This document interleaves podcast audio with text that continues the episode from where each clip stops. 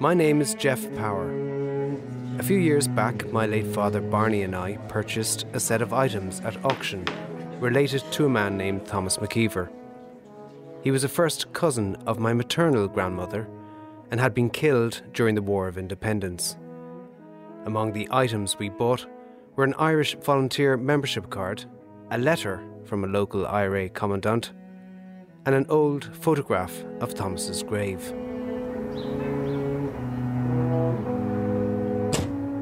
Before my father died, he researched more about Thomas. I popped round to see my mother, who was soon, well, flabbergasted. Gosh, you're bringing back memories now that I had um, long forgotten, um, but happily. Can you read what Barney wrote about? He calls him Tommy. A chemist in um, Dunmore, County Galway. Um, what's that? Kilcock, is it? Killed. Okay, oh gosh. Black and tans, he says. Yeah. Can you make out the last? No, two can't read that. Can you read that? I can. No, what's that? Tarred and feathered. Oh my God. My father knew Thomas had died violently Janie. Ooh. and assumed it was this form of punishment and public humiliation which dates back to pre Renaissance times. Hot tar smeared on the body and feathers thrown on. That's scary, isn't it? Did that happen often? It was towards the end of the War of Independence, or the, the Tan War, I think, as it was often called. Between 1919 and 1921, as the authority of the British was undermined in Ireland, political resistance was accompanied by a guerrilla war fought against the Crown forces. The response from London was more troops and an auxiliary force known as the Black and Tans to combat the flying columns of the IRA. It's just kind of inexplicable in terms of the context in Galway. That's historian Cormac O'Curry. For a guy who wasn't a prominent or active Republican to be subjected to, to the death that he did is, is very unusual. Thomas McKeever's death in Dunmore, County Galway, happened on the morning of May the 20th, 1921, seven weeks before the War of Independence came to an end. His death has never been fully explained, and there are two versions of what happened immediately afterwards. You know, he wasn't forgotten. But his loss was felt most deeply by the woman he loved. She never recovered. Deep down, you don't recover for things like that. Thomas was born in 1884 and grew up in the coastal town of Kinsale in County Cork. Thomas's father was a RIC man. This is Jimmy Mackin. He was stationed in Kinsale. Now 103, Jimmy was just a wee boy when Thomas was killed in 1921. I, I was born on the 25th of March 1916. Time to get shut of me. Like me, Jimmy is related to the McKeevers. He's recalling Thomas's mother, Mary. he, he met her in, in Kinsale was, they were married. He, she was dressmaking at the time. The whole lot of them were brought up there in Kinsale. Jimmy witnessed the War of Independence as a child. Although it's almost 100 years ago, he has strong images of those days. Well, I remember the black and tans and that kind of thing, yeah. Myself and Bernie, Bernie was an older brother of mine. We were going to school. We were down near the town going to school one morning. And the tans passed, passing out the Dublin Road in lorries, and we counted 60 lorries. Actually, I think they must be going away, at leaving the country at the time. They were leaving the Athlone barracks just months after Thomas McKeever had been killed. Thomas was well educated and qualified as a chemist. He was in his mid 30s when the War of Independence broke out in 1919. Although his father was a policeman, a member of the RIC, Thomas had joined the Irish Volunteers in 1914. In fact, one of the items we bought at auction was his Oagley Heron registration card. Cobalt blue cover about the size of an old paper driver's license, confirming his Republican sympathies. My mother remembers Thomas's sisters, but their brother was never mentioned. I had met two of his sisters, Bridie and Babe. One was um, a nurse and working in the States, and the other babe was a chemist next door to where um, the mother had a little shop. A, a chemist like uh, Thomas had been. Yeah, and she was married and living there. I think her husband was a fisherman. And they never once mentioned their eldest brother, Thomas. Never. I never knew the man existed, and neither did my mother, and she would have been very close to this family as well. She loved these cousins, always talked about them, but never talked about Thomas. It was a long time before the family did speak about him. Could be a good many year after before I was told anything about it altogether. This is Jimmy Mackin. They didn't talk them evidently that time. I never heard my mother saying anything much about it now, you see. In October 1920, Thomas had moved from Kinsale to Dunmore to start work at Frederick Stafford's chemist. Like much of Ireland at that time, a virulent and hostile climate prevailed in Galway. In the summer of 1920, you see Republican violence escalating and increasing in Galway. Historian Cormac O'Corey. But you also begin to see a massive backlash from the Crown forces. In the winter of 1920-21, the, the IRA in many areas sort of collapse. It's it's whittled down to a hardcore and their supporters who are active. Now, this doesn't mean that rep- support for the Republic is diminished, and that was understood by the Crown forces. But at the same time, it meant that the Crown forces could travel and behave in, as they wanted in, in Galway. Soon after moving to Dunmore, Thomas McKeever fell in love with a local woman, Tess Murray. She was a wonderful woman. Tess went on to marry and have children after Thomas was killed. She was a teacher. This is Tess's daughter, Louie. She trained in Carysfort in Dublin. She had a lovely voice.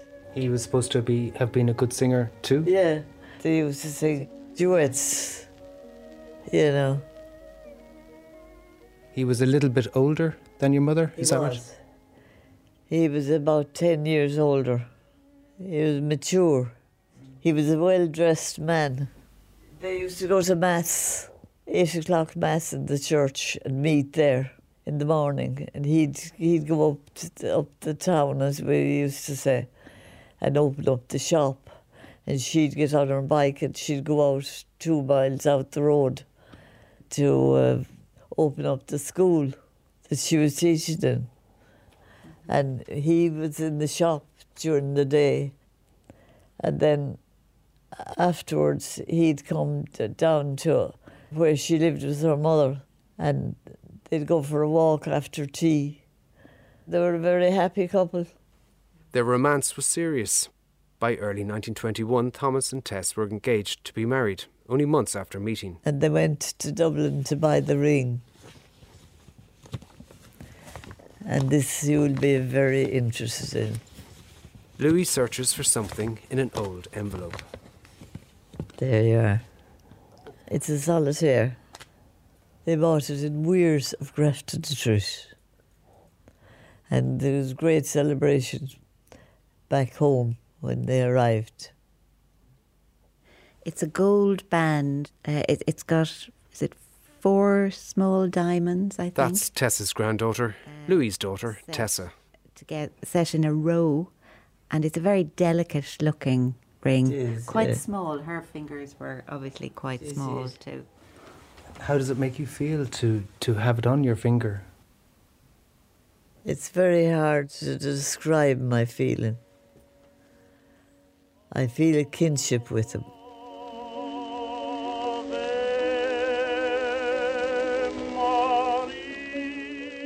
At the time Thomas and Tess returned from Dublin with their engagement ring, Cormac O'Corey says the War of Independence was taking another turn in East Galway. But the spring of 1921, IRA activity increases again. There's less Crown Force violence. Now, whether that's a question of increasing discipline or that the Crown Forces themselves have become intimidated and are afraid to travel out, even in large numbers, we never know. As a result, a curfew was in operation in Dunmore. No civilians were allowed on the streets between 8 pm and 4 am. We're here in Castle Street, Dunmore. Thomas was living in lodgings. Now, this in here and to the left is uh, Glencoe. That's Tessa's son, Brian. That was the building. supposed to be called a, a guest house as such, and he was staying there. The couple had a routine they followed to ensure that each was safe during those troubled times. He could wave a hanky out from the window of his room at the back of the house and over on the far side of the town, across the river, our garden at the back, it was high up. My mother would go up there to see, and he'd wave the handkerchief, and she saw it, and he was in. She knew that he was safe. Thomas and Tess went through this same routine on the evening of the 19th of May, 1921. There was curfew on at the time, and they would be always making the most of the time that they had. There might be a bit, maybe a couple of minutes over and above, but she was happy that he was safe that night. Even now, almost a century later, Tess's son, Brian, finds it hard to describe the events that followed. Thomas McKeever was taken out in the middle of the night and tied onto the back of a lorry and dragged out on the gravel road for about a mile and a half and put up against a wall and shot. He was dead before he was shot. Jim Nestor's grandfather was staying at the same boarding house that night. My grandfather must have witnessed it, but he was reluctant to speak about these things. He was in the house at the time, you know, because I'm sure there was a terrible commotion.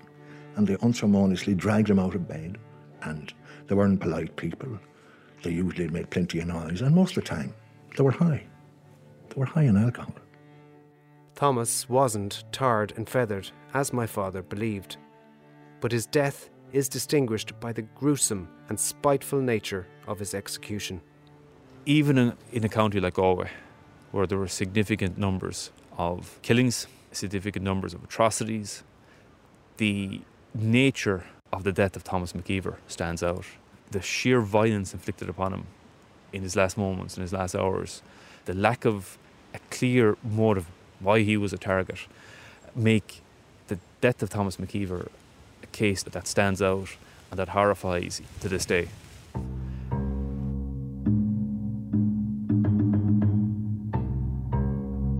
There is no disputing that Thomas was abducted and killed that night, but who did it and why?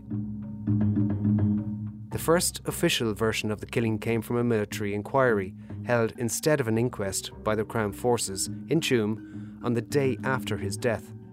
Almost all the official records, newspapers, and intelligence reports refer back to this. Historian Padraig O'Rourke says these inquiries were not all they seemed. These inquiries, it's not like we would have today where you have a civilian judge and you have you know, uh, members, your peery members of the public coming in. The inquiry is totally held by, it's presided over by three British officers. All the witnesses coming in are their comrades in arms in the RIC, and they're not asked for any taxing questions. So there's any number of things in these British inquiries that are really doubtful. And again, it's like, you know, security forces tend to be very conservative, and when they're under pressure, uh, they start breaking the rules, discipline goes out the window, and none of them want to be sent down for us. They would all cover up for each other, and certainly that happened to a very large extent in the War of Independence. The official version is not the only one, however, and it might not stand up under closer examination. The National Archives in London sent me a copy of the official inquiry. It states that a witness who'd been sleeping in the same room as Thomas in a separate bed was woken at 2 a.m to see three men around McKeever's bed, one of whom was wearing motor goggles. They were dressed in civilian clothes, and one of them carried a flashlight. They said, Come on, get up. McKeever wanted to know why, but they simply pulled off his bedclothes. That witness has never been fully identified, and some of that last sentence has been scribbled out and rephrased. The witness is then supposed to have told the inquiry that Thomas was taken out of the house and he heard shots fired about 15 minutes afterwards and did not see McKeever again until he discovered his dead body lying on the roadside about 8:30 a.m. The inquiry then states how it was the police, the RIC, who found Thomas's body, which was lying on its side with the hands crossed on the road at Cloneen. A piece of cardboard with the words convicted spy, traitors beware, executed by order of IRA was tied to the body. The witness and the police both agreed that the deceased had no enemies in the area. Medical evidence was given to the effect that the deceased had 10 separate bullet wounds distributed over the jaw, right eyebrow, and in the region of the loin. The skull was fractured on the left side. The Court of Inquiry found that Thomas was willfully murdered by some person or persons unknown. A statement that claims he was shot as a spy by the IRA. But locals in Dunmore tell a very different version of events. This is Castle Castle Farm. That's the name of the, the uh, village, and this is where he was shot. I'm at the location where Thomas's body was found, less than a mile outside town. I'm with Tess's son, Brian. The road goes to Garrafrauns and then on to Ballindine and on to Clemars. There's a memorial marking this spot. There's a stone erected on the side of the road where he was shot and where his body was left. There's people have done more that erected. Why do you think? Well, they respected him so much. This is the place where Tess's dream of a life with Thomas came to an end. Did you, did you ever walk around along here with your mother? No, no, never. I, I don't think I ever saw my mother coming out the road. Well, my father was born and raised just up there where those trees are. Also with me at the place he was killed is Mary O'Dowd. Just there at the top of the little hill, about a couple hundred yards. Locals I've spoken to say his body could not have been found by the authorities the next day And he heard the truck coming out and he heard the shouting. because it simply wasn't there. My father was very nosy, I think, now when I think back. But anyway, he was 19 at the time. He came along all inside the wall there. There was no houses here. And he came as far as here. And he had a um, carbide light. And he shone it and he saw him. He was stripped to the waist. And he was sitting up and he had a, he had a plaque on him with a string around it saying, I'm a traitor. My father knew it was the black and tans because it was of the lorry. And he said they must have been drunk or something because they were shouting and roaring. But he was tied to the lorry, face down on the road. How does he know that? The way his, his face, his head was all disfigured. And you say the lorry confirmed that it would have been. Daddy saw it passing, the lorry passing. He continued on there and he went to Joe Tracy, which was his friend over the road, and the two of them stole the body. The ropes were, or whatever they tied him with, was thrown there. And would anybody? Could anybody else have been driving a lorry? No, because those, in those years there was no lorries out here or no cars in Dunmore. There might be one or two. Mary explains the huge risk her father, Sampy Gill, took during that night under curfew when he discovered the body and moved it. The night it happened, they carried him as he was. I don't know how they carried him.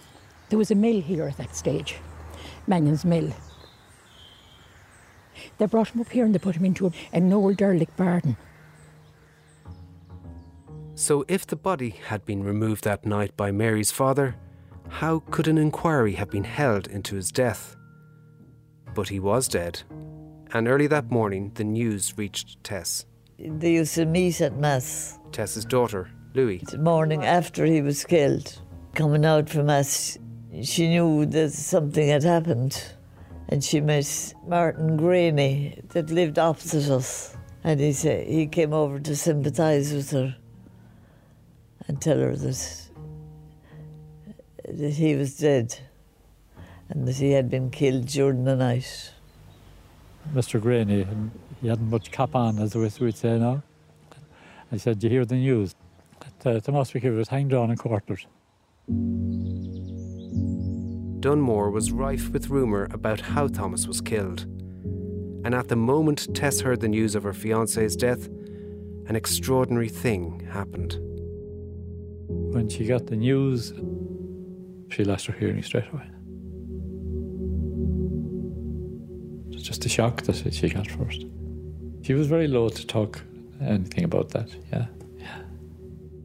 The effect of this news on Tess's hearing would remain with her for the rest of her life. The days after Thomas's death were confusing. Not only who killed him, but where did the body go? Was there a funeral or just a secret burial? In those intriguing daylight hours, we can't be sure who was informed and what decisions were made. They couldn't openly bring the body to the church, but it seems they managed to give Thomas a Christian burial despite the risks. The following night, they dug the grave and they came back and brought him. They continued on from here across the river Yeah, and they had brought him on a sheet of galvanise. And they made four holes in the sheets of galvanise and tied it with ropes. One of them went one side and threw the ropes across.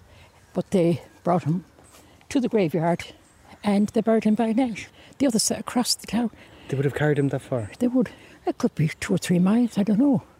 Tess's son, Brian, says the only other people at the burial in those early hours were Tess and the local priest, Dean Mackin. I remember her telling me, and this is a long time after, the only ones that went to the funeral were herself and the priest. Because I remember Daddy said he didn't go to bed at all that night because they worked overnight. He went straight into work the next morning because he was a trainee baker. He could have been shot. The two of them could have been shot if they found out who did it. I used to have nightmares about it when, when he used to tell us first when we were young. To think the thing that was when they tied him face down to the road. Such was the confusion at that time that newspaper reports had suggested the body was taken to Kinsale. The Dunmore Parish Register contains details in Latin of the burial, but that entry wasn't made until the 22nd of May. Cujus corpus die As Tess Murray began the process of grieving her loss, the question remained why had Thomas been singled out for such a gruesome death? Jimmy Mackin, five years old when Thomas was murdered, provides some insight into those last few hours. Earlier in the evening, when the black and tans were coming through the town or wherever it was, he was out in the street. It must be in front of the hotel or somewhere nearby. He was shouting at the black and tans to get out of the country. That's why they could come after him. I don't know. No, like, uh, Thomas was reported to have been a member of Conradh na Gaeilge around this time and a keen Irish language enthusiast. He was an, an ardent patriot, as you call him. so he, he would be so. He, he, could, he could have done that, you know, couldn't he? Huh? Mm. Historian Padraig O'Rourke understands how Thomas could have become a target. You have to remember that the majority of the, the British forces, and in particular guys like the Black and Tans and the auxiliaries who were involved in a lot of these revenge killings, would have been through the First World War, were shell shocked, their nerves were already at them, but they were used from that conflict of knowing where the enemy was. The enemy had a uniform. But here, even going down to the local pub for a drink and try and relax, you know, they were worried is the pub door going to open any second and we'll be uh, assassinated? Tess's family had a Republican background. My mother herself before she met Thomas McKeever. She had a brother. He was the first person that was shot outside the GPO. Could that have been why Thomas was singled out? It's clear that McKeever is, is, is a Republican, and um, there has been a, an allegation that the spy label that was placed on McKeever's body was uh, one that had been used uh, by the IRA themselves in the shooting of a genuine suspected spy or informer, Thomas Hannon, or else that it was a label with the same wording. And what that would have been doing, if, if that is true, is the British sending a message to those in the know in the IRA who deal with intelligence matters saying, You shot one of ours, we've got one of yours back. And it's sending a, a kind of coded message uh, just to those people who would have been involved. Another theory is that Thomas's death could have been a form of punishment against Tess. I remember hearing that there was some black and tan at the, the time that had his eye on my mother. But I would say that was only talk. Tess not only had to live with the loss of her sweetheart Thomas, she also had to live with the black and tans passing her door. She had to sleep under the window, directly underneath the window, because they used to fire shots in through the window, the black and tans. As well as her grief, Tess struggled with her hearing for the rest of her life. She was quite deaf after that, and she was to wear a hearing aid. And there were awkward big things at the time. She used to go to Dublin to get them fixed and to be shown how to use them. The hearing aids that time were terrible. She had big, big batteries, almost like car batteries, on her bosom she had to get those from Dublin. I remember my father going up to Dublin to get the batteries. What's the name of the shop? I forget, but we knew it well. there weren't a thing that people were used that time, but she had to have it for school, you know. Can a trauma like this really induce a profound loss of hearing? Could it be a symptom of post traumatic stress disorder, Dr. Matthew McCauley is a specialist in PTSD. It is uh, unusual, and in my clinical experience, it would be rather rare uh, to see this. I was fascinated actually to hear this case, and uh, it raised a number of interesting possible explanations of what might have occurred. Uh, most people who are exposed to situations that bring them into contact with death or harm or witnessing that in others will experience some symptoms of what we entitle post traumatic stress disorder or PTSD. Uh, these symptoms can include shock, confusion, fear, and anxiety, of course. Also, uh, we could say physiological symptoms. For many individuals, uh, this will resolve in a number of days. Assuming that there is no form of acoustic trauma in the individual or, or an infection, we might consider a psychological explanation for the uh, symptoms this lady perhaps may have internalized and dissociated at the time of the event. The circumstances that she subsequently encountered may have uh, led her to experience a block and a hurdle in her ability to process the grief. So it does seem possible that Tess's hearing difficulties could have been a reaction to the loss of her fiancé. In 1922, the Black and Tans finally left Ireland, but Tess remained traumatised. She never forgot it. She was, it was always in her mind. I suppose it was a, such a horrible thing to happen to anyone, you know. It shouldn't have happened. This is Tess's daughter, Louis. A- An absolute tragedy. And the way he died doesn't bear thinking of. But Tess did move on with her life after Thomas. She married Louis and Brian's father, Sean Mahon, and had eight children. Tess married Sean less than a year after Thomas's death, but she wouldn't accept another engagement ring. Grandma wouldn't accept an engagement ring from your father. That's Tess's granddaughter, Tessa. That's right. Yes. So she only ever had that engagement ring, which she didn't wear. It would be unlucky to to have another engagement ring, and so wouldn't accept one from your dad. That's right. He wanted to give her one. But occasionally she used to wear that. Was was your your father was he a rival for your your mother's affections? He was. He fell for her, and she just passed uh, by him. So the minute my father heard about his untimely death, he got on his bike and he came from Williamstown to the, horse school to sympathise with her. And after that, he took over. He was her confidant. We got married later on, and I'm a product of this alliance, and they were very much in love. Yeah. Tess and Sean Mahan were teachers, and one of their pupils was Jim Nestor, the grandson of the man who was there on the night Thomas was abducted. She taught me in the late 40s, early 50s. She was a real lady, kind of laid back and, you know, and a great teacher, I might add. But she was very good in the classroom. She had a great way with her, you know. There was one hearing aid. We could notice that in the year. We absorbed her classes and and uh, at the end, uh, she was at the blackboard, the people down at the back, you know, the usual thing kids do at school and all the rest. But she'd nearly know it. She'd nearly call out the person who was speaking. So we loved her, quite honestly, as a teacher. And Sean was a doer altogether. He'd lose the rag in odd time, but in a fairly harmless way, you know. We never heard Mrs. Mahan raise her voice at all. She was very musical. She could sing herself, you know, and had a good, a good ear for music, you know. Her students were aware of the tragic loss Tess had suffered. I certainly knew when we were in school, it was common knowledge, you know, that they were sweethearts and engaged, and that she suffered this awful loss, you know. But when we heard the story, we were appalled by it. While the story of Thomas McKeever's murder was known, it was something that Tess didn't speak about for a very long time. She would never talk about it until after my father died, 1955.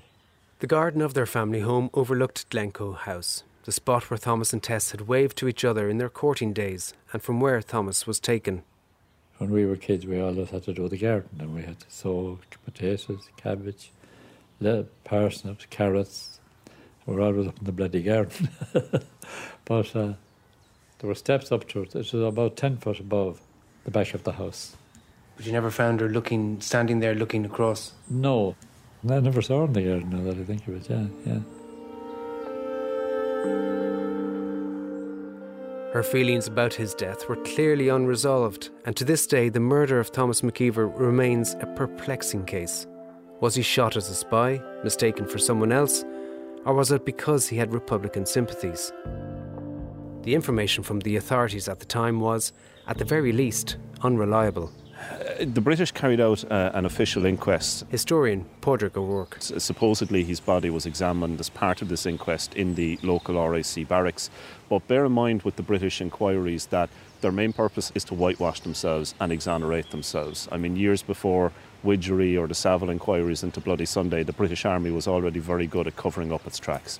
But if the body had been removed immediately after his murder, it would suggest the only way the military knew the details of his death were if they had carried it out themselves. There seems to be no possibility that he was killed by anyone uh, but the British. Remember, the news of Thomas's death was accompanied by the suggestion that he was a spy, and that was the official word from the military inquiry. He was killed as a reprisal and to pretend that he was uh, handing over information to the British when he wasn't. Again, this whole tactic of putting a false spy label on is, is done to cause confusion. In many cases, the um, British forces had free range. So There was very little likelihood that they would be brought to account um, by obviously the authorities, who were also the British forces, their own comrades, if they were involved in, uh, in killings. Mary O'Dowd, whose father had hidden the body on the night of the killing, rejects the notion that Thomas was a spy. And you say that your father believes he wasn't a spy. Oh, no, no, no, no. no Why? How can you be certain? Well, I only know what I was told, but Daddy said he wasn't a spy. He didn't give any reason? No, he didn't. No, he didn't. And I don't believe he was, even though I never knew the man. Daddy knew him very well because Daddy was a baker in Dunmore and he was a chemist. A more likely explanation is that Thomas was shot for his political affiliations. Padraig O'Rourke suggests this would have made him a target. So, what would happen typically is the IRA would come into an area, they would launch an ambush or attack, and British forces they would disappear. And the British, not being able to strike back at them directly, would often try and pick on IRA men who would not have been involved but who were kind of lower down the, the importance in the IRA, or they would pick Sinn Féin supporters or the families of IRA members. And sometimes they would arrest them and then shoot them dead and claim, oh, he tried to jump off the back of our lorry and escape. So, shot while trying to escape was a very common British explanation that got them off the hook. But in some cases as well, the British forces would actually abduct suspected Republicans or sympathisers and they would uh, shoot them and dump their body way out in the countryside or occasionally even hide these bodies, bury them in bogs. And when they were questioned about it, then the British would simply say, Oh, we have no involvement in this. And quite often they would try and hint that, well, we know there's a feud going on in the IRA, so maybe the Republicans shot him. Almost immediately after the murder, a local IRA commander wrote a letter to the parish priest, Dean Mackin. Tommy Mannion gave five pounds for a mass to be said for him. But there was nobody. There was nobody, no, because he was buried at that stage. Another of the items my father and I purchased at auction was a report written by Tommy Mannion confirming all of this. Óglaigh na hÉireann, Headquarters, Number 4 Brigade, 2nd Western Division. Report on the murder of Thomas McKeever. His untimely end was deeply regretted in Dunmore, it being well known there that he was murdered by Crown forces. He was well known by the local IRA and was one of their most ardent supporters. I, as Brigade Commandant of that area at the time, endeavoured to have a statement of the real circumstances of his death published through the press, but at that time it was impossible. However, £5 was sent to Dean Mackin to have Mass celebrated for his soul by the local IRA and a letter, which was read off the altar, stating that he was shot by Crown forces. This contribution towards the Mass would seem to confirm, if there was any doubt, that Thomas was a Republican supporter and was not a spy. The Republicans themselves knew, look, this guy was one of ours. We didn't shoot him. The only logical conclusion, you know, clearly he's been picked up and this is the British trying to mess with us. They wanted to, to intimidate and scare the local population that they'd get fed up with Tommy Mannion and all these people, like, you know. The, the, more, the more atrocities committed by the Black and Tans, by the Crown forces, the more the people turned against them, you know. If the British forces were the only possible suspects in this murder, is it possible to know who the perpetrators were? There are a number of names known to the locals in Dunmore. Yeah, Robinson is one, and there was two others. Dobson and Roy. And Robinson was a small little fat fellow, and he was the most dangerous of them all. Now, how fat he was or how small he was, I do not know. But the others must be, I don't know what height they were, but that was. Who told you that? Daddy. Dobson and Roy, they're the guys. Oh, this was a story talked about when I was a young fella, you know. They're the names that come back to me, you know. They are indeed. I put this information to historian Padraig O'Rourke. Well, I've looked through the RIC register, which lists all the men from Britain and from Ireland who joined the Black and Tans, because there were Irish Black and Tans as well. And the only one who seems to fit the right time periods, the right county, is a guy called Robert Roy. Now, he's a Protestant uh, from England, and he joined the RIC or the Black and Tans in September of 1920 and he was stationed in Galway and he remained with the force right up until the truce was um, uh, came into effect and the RIC was disbanded. Um, now the problem is we can't seem to get much more details on Robert Roy Nat. The name matches, but it may not be the same person. It's a busy road. It is also a busy road. This is the main. Well, this is the Dunmore Tuam Road. In death, too, Thomas and Tess remain close. We're at the cemetery in Dunmore, just about a mile the Tuam side of Dunmore. And this is the cemetery where Thomas is buried and where my mother is buried. A little over a mile out to the bridge where he was shot. For them to have buried the body here, that would have been a huge effort on their part. It would be. Hard to even imagine it because they were only young, two young people. Thomas's family came from Kinsale and put a headstone up some time after he died, but for years the grave remained unnoticed and untended until Brian went looking for it. When did you first see the grave, or how did you come upon it? Two years ago. First time I saw it. See the white headstone down there. The, the one here to the left?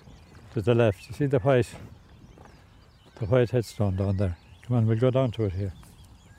It's made of marble by the looks of things, is it? Yeah, it looks like it's, it's very, very white. Yeah, it is marble, yeah. I'm at the location of the photograph, the final item that my late father and I bought at auction.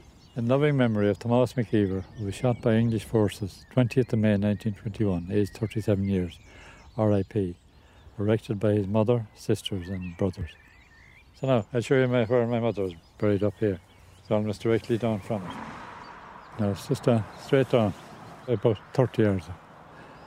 Almost a direct line. Direct one- line, yeah, it's amazing, yeah. It's quite a large cemetery. There must be six, seven acres, and yet they're within less than a stone's throw from each other. That's right, yeah, it is, yeah, yeah. And when you were here in 1974 uh, for your mother's burial, you didn't know that he was buried here at all. No, no, no, no.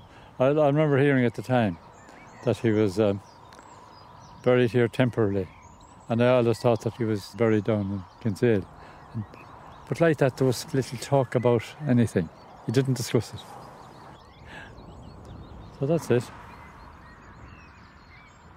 And I think afterwards they were quite ashamed in Dunmore that such a thing had happened. They felt that it shouldn't have happened. That's the feeling that we we had that this man who was engaged to, to, to Mammy was taken out and shot. My own father died in October 2016. He would have been pleased that the items we purchased at auction helped to shed some light on this dark story of Thomas and Tess and their undying love. I think she felt it deeply. They could have had a lovely life. The, the whole future was theirs.